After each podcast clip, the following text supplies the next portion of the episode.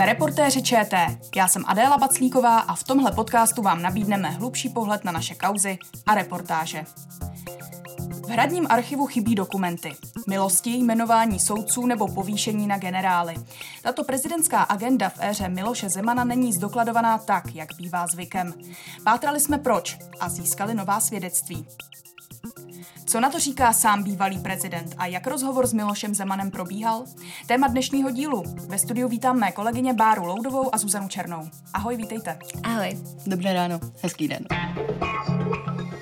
Problémem je právě to, že ty dokumenty nevznikají. To je taková ta šedá zóna, která pak eh, neumožňuje eh, dohledávat, kdo má za co zodpovědnost, kdo co nařídil, a proč se co děje. Případné výtky a pokyny eh, fungovaly velmi často pouze ústně a pokud jste požadovala, aby jste měl nějaký písemný podklad, tak a je vám sděleno, že i ústní pokyn je pokyn, tak se potom následně nemáte jak bránit a je to čirý alibismus. Odpověděl bych vám citací eh, z jednoho filmu o Cimrmanovi a ta věta zní Hledej šmudlu. A hledat Jedeme. máme i ty další dokumenty, které případně na hradě chybí a nejsou. Prosím si, já nejsem archivář a nevím, co na hradě chybí.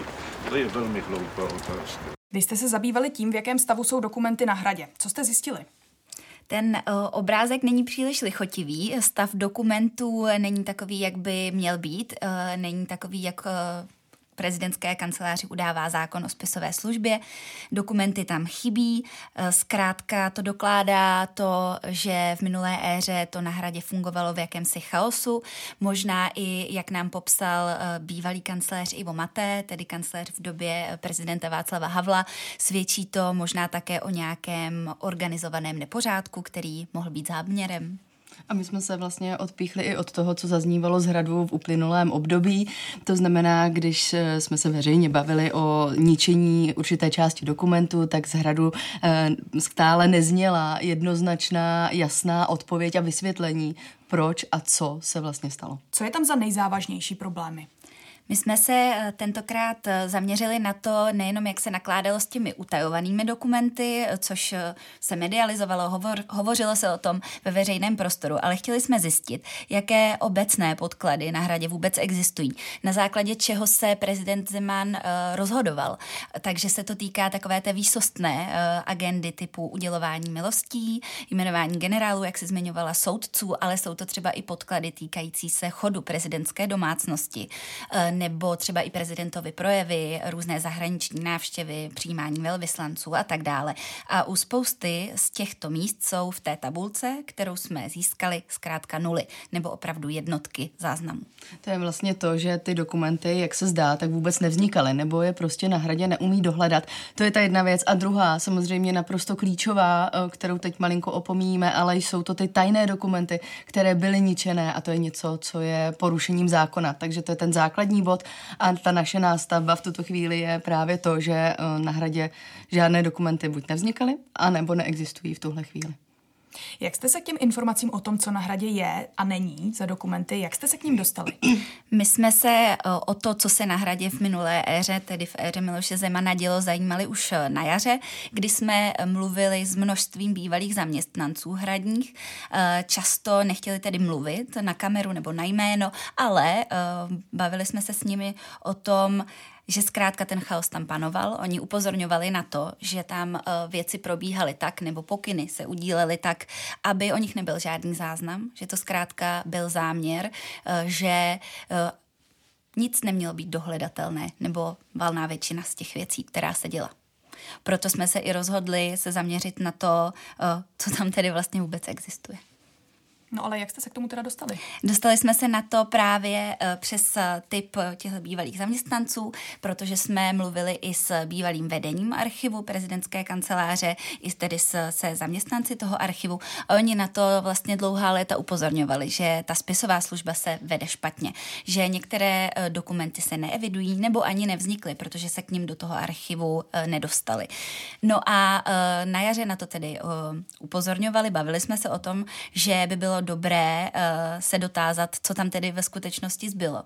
Oni, ti archiváři, po tom, co na to upozornili několikrát, tak dostali lidově řečeno přes prsty a uh, ten vedoucí uh, prezidentského archivu Jakub Doležal byl ze své funkce odvolán, pak dokonce bylo zrušeno jeho místo a i ti jeho kolegové ho pak následovali. Tehdy to tedy vedení prezidentské kanceláře obhajovalo s tím, že to bylo pro nadbytečnost a že tam byly nějaké osobní spory. Nicméně je jasně patrné z výročních zpráv toho archivu, že oni prostě upozorňovali na to, že se to vede špatně a že je třeba to všechno zlepšit, modernizovat ten systém a tak dále.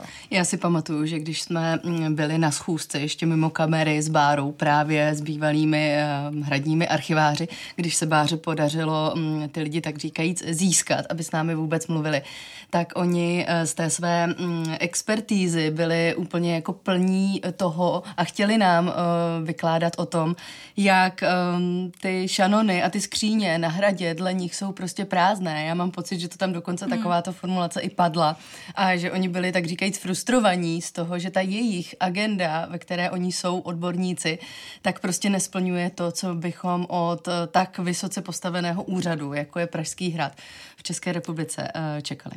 Hmm. Zmiňovali tedy eh, zejména to, že pak není možná veřejná kontrola a taky je to prostě problém z hlediska mm, jakékoliv historické paměti, protože tam zkrátka ty eh, důkazy nebudou. Vy jste teda poslali na hrad eh, žádost podle informačního zákona, mm-hmm. aby vám mhm. vlastně zmapovali ty dokumenty, mm-hmm. jaké v tom archivu po éře Miloše Zemana jsou? Tak, my jsme vlastně seřadili ty jednotlivé spisové značky, pod, který, pod kterými by se ty dokumenty měly evidovat a za jednotlivé roky jsme se vyžádali jejich přehled.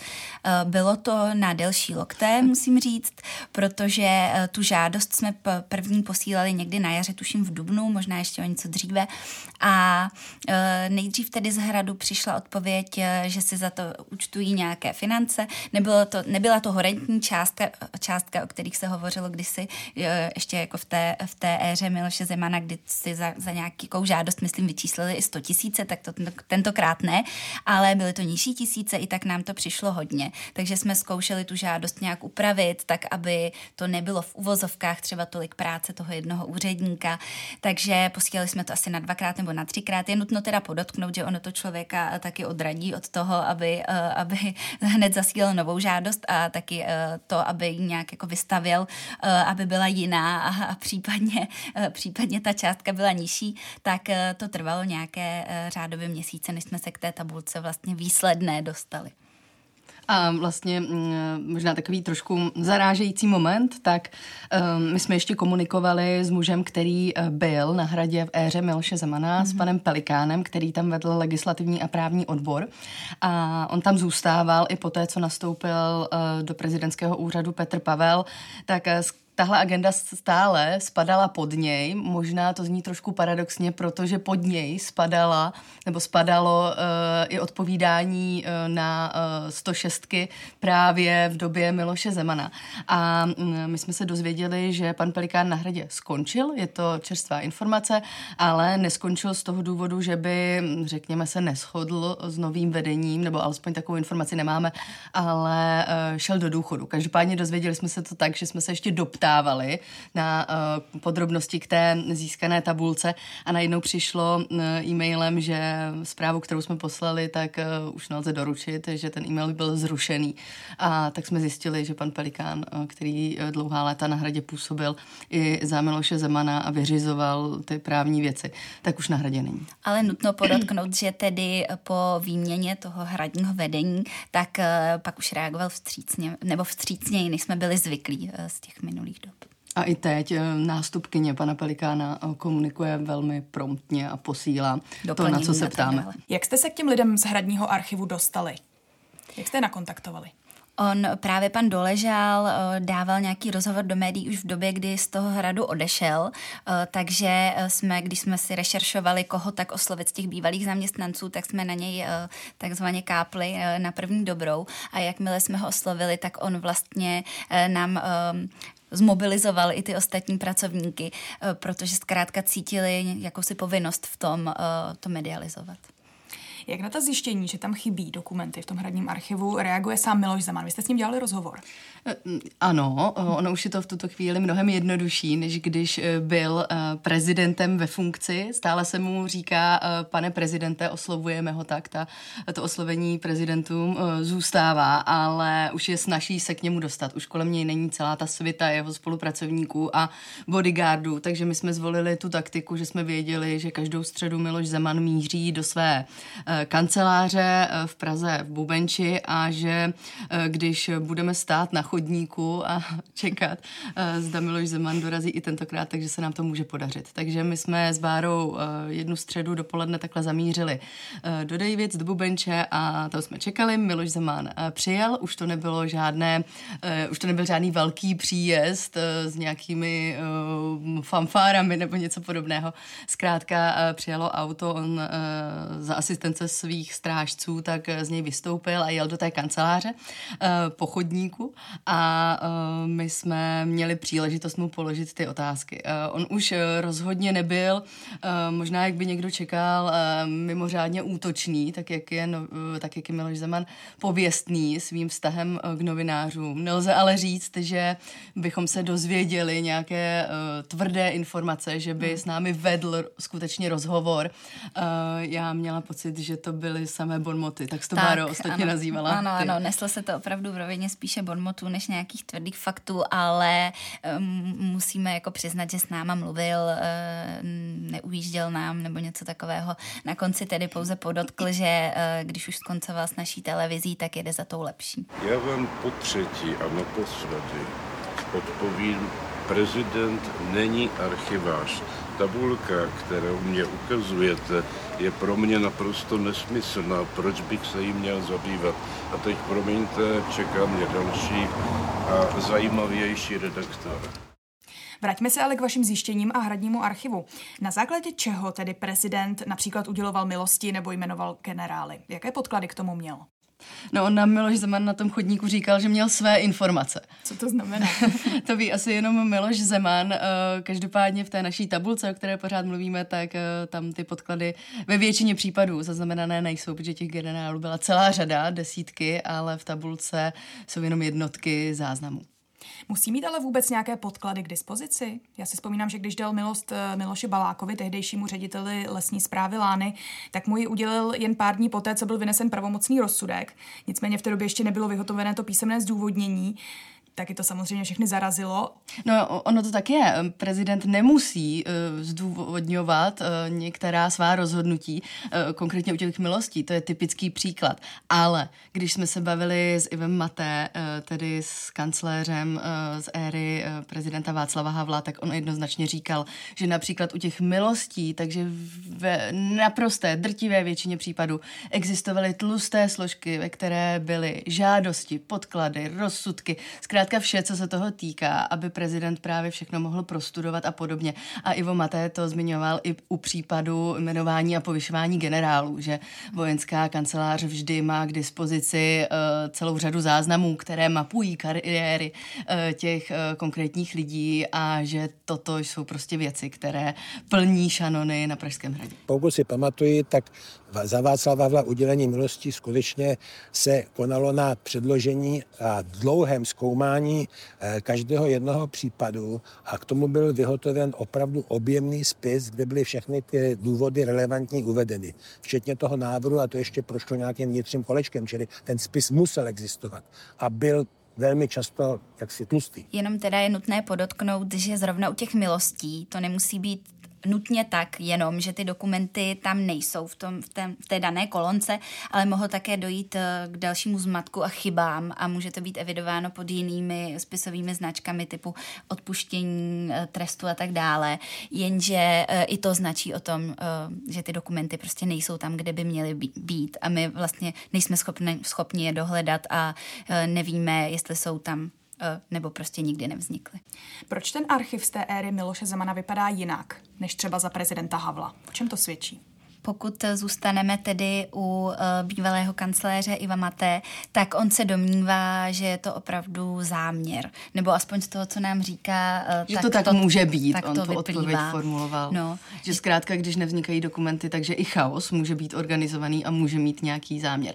Tak to odpovídal Ivo Maté mm. právě na tu otázku, jak by vypadala stejná agenta za Václava Havla. On říkal, ta tabulka by měla mnohem víc řádků, respektive bylo by tam mnohem víc záznamů, ty agendy by byly plnější a říkal, nebo vyprávěl mi, že když přišel na Pražský hrad a zaváděl tady to podrobné archivování, tak tehdy se ten úřad prý tak trochu bouřil, protože to eh, lidé ani kolem Václava Havla nepovažovali za to nejdůležitější, ale Ivo Maté to nastavoval z toho důvodu, aby vše bylo transparentní, přeskoumatelné a aby uh, existovala, jak už Bára zmiňovala, jakási ta historická paměť, aby se každý mohl zpětně kouknout, proč to tak bylo, a nebo třeba jak vůbec ten hrad fungoval, s kým Václav Havel tedy uh, večeřel, obědval, co měl uh, na, na menu a podobně, aby to hmm. bylo někde zaarchivované. Ale když zůstaneme u té kontroly veřejných činitelů, tak to je něco, co zmiňovali i ti uh, archiváři nebo bývalí zaměstnanci archivu, že zkrátka takováhle situace vzniká ve chvíli, kdy nechcete, aby vám někdo viděl pod ruce. Kdo za tu situaci může? No to je asi na snadě. Kancelář prezidenta republiky měla svého vedoucího, tím byl v té době Vratislav Minář, eh, měla další eh, odpovědné lidi, například pana Nováka. Ano, to byl ředitel administrativní sekce eh, v tu chvíli, kdy třeba i ti bývalí zaměstnanci archivu upozorňovali na ty chyby, které se tam děly. A my víme, že tito dva muži ta pravidla nastavovali a že oni byli tím, kdo vytvářeli i jakousi atmosféru na tom hradě, eh, která potom, tak jak archiváři nám popisovali... Nejenom archiváři, tedy většina těch bývalých zaměstnanců. Právě potom směřovala k tomu, jak hrad fungoval, co tam je a co tam není, jak se to tam dělo. On se na hradě dokonce řešil i velký problém, kdy se skartovala důležitá zpráva po nezvykle krátké době. Můžete připomenout, o co šlo? E, to je ten velmi známý případ e, tajné zprávy o Vrběticích, kterou e, doručila na Pražský hrad Bezpečnostní informační služba. Popisovala to, jak se stal útok v muničních skladech, u kterého zemřeli dva čeští občané a který podle českých bezpečnostních složek spadá do působnosti ruské rozvědky GRU. Eh, mělo to být tak, co víme, že tedy ta zpráva dorazila na Pražský hrad a pak eh, je to bílé místo, kdo s ní vlastně nakládal, kdo ji měl v rukou, kdo k ní mohl mít přístup. No a nabízí se to, že k ní měl přístup i muž, který k ní přístup mít neměl, a sice Vratislav Minář, když ji mohl vést prezidentovi Dolán. A, to a bylo je, to tak, víme to? Je to verze, která se z těch rekonstruovaných takzvaných střípků nabízí, ale Vratislav Minář to popírá. On říká, že samozřejmě s ní eh, manipulovali jen ti, kdo na to měli oprávnění. To což je, on nebyl. Ale. Což on mm-hmm. nebyl a nebyli to ani uh, další lidé, kteří na Pražském hradě tehdy působili. Já dnes už vím, že uh, z té éry Miloše Zemana, tak lidí, kteří měli uh, bezpečnostní prověrku, aby mohli nakládat s podobnými dokumenty, tak byla jen hrstka. Zatímco když to zase budeme srovnávat s érou Václava Havla, tak jsem viděla dokument, kde prakticky veškeří úředníci měli nějaký stupeň bezpečnostního prověření a ta tabulka, ať už ředitelů odboru a podobně, tak obsahuje ty značky, jak byly hmm. prověření a s čím mohou nakládat. To ale v době Miloše Zemana silně pokulhávalo.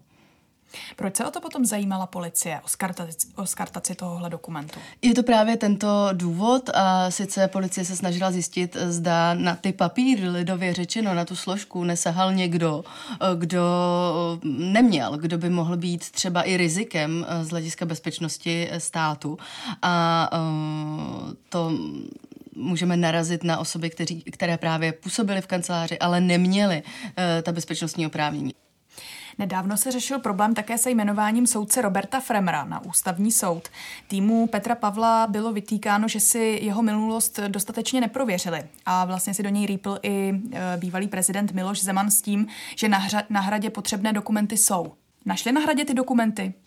Na hradě ty dokumenty nenašli. My jsme se na to dotazovali i prezidenta nebo ex-prezidenta Zemana. Ale oni říkali, že prohledávali i ten elektronický systém a že tam nejsou. Navíc my víme, že některé dokumenty i další na hradě chybí. Odpověděl jsem vám, i když váš pořad je velmi hloupý podle mého názoru, přesto jsem vám odpověděl.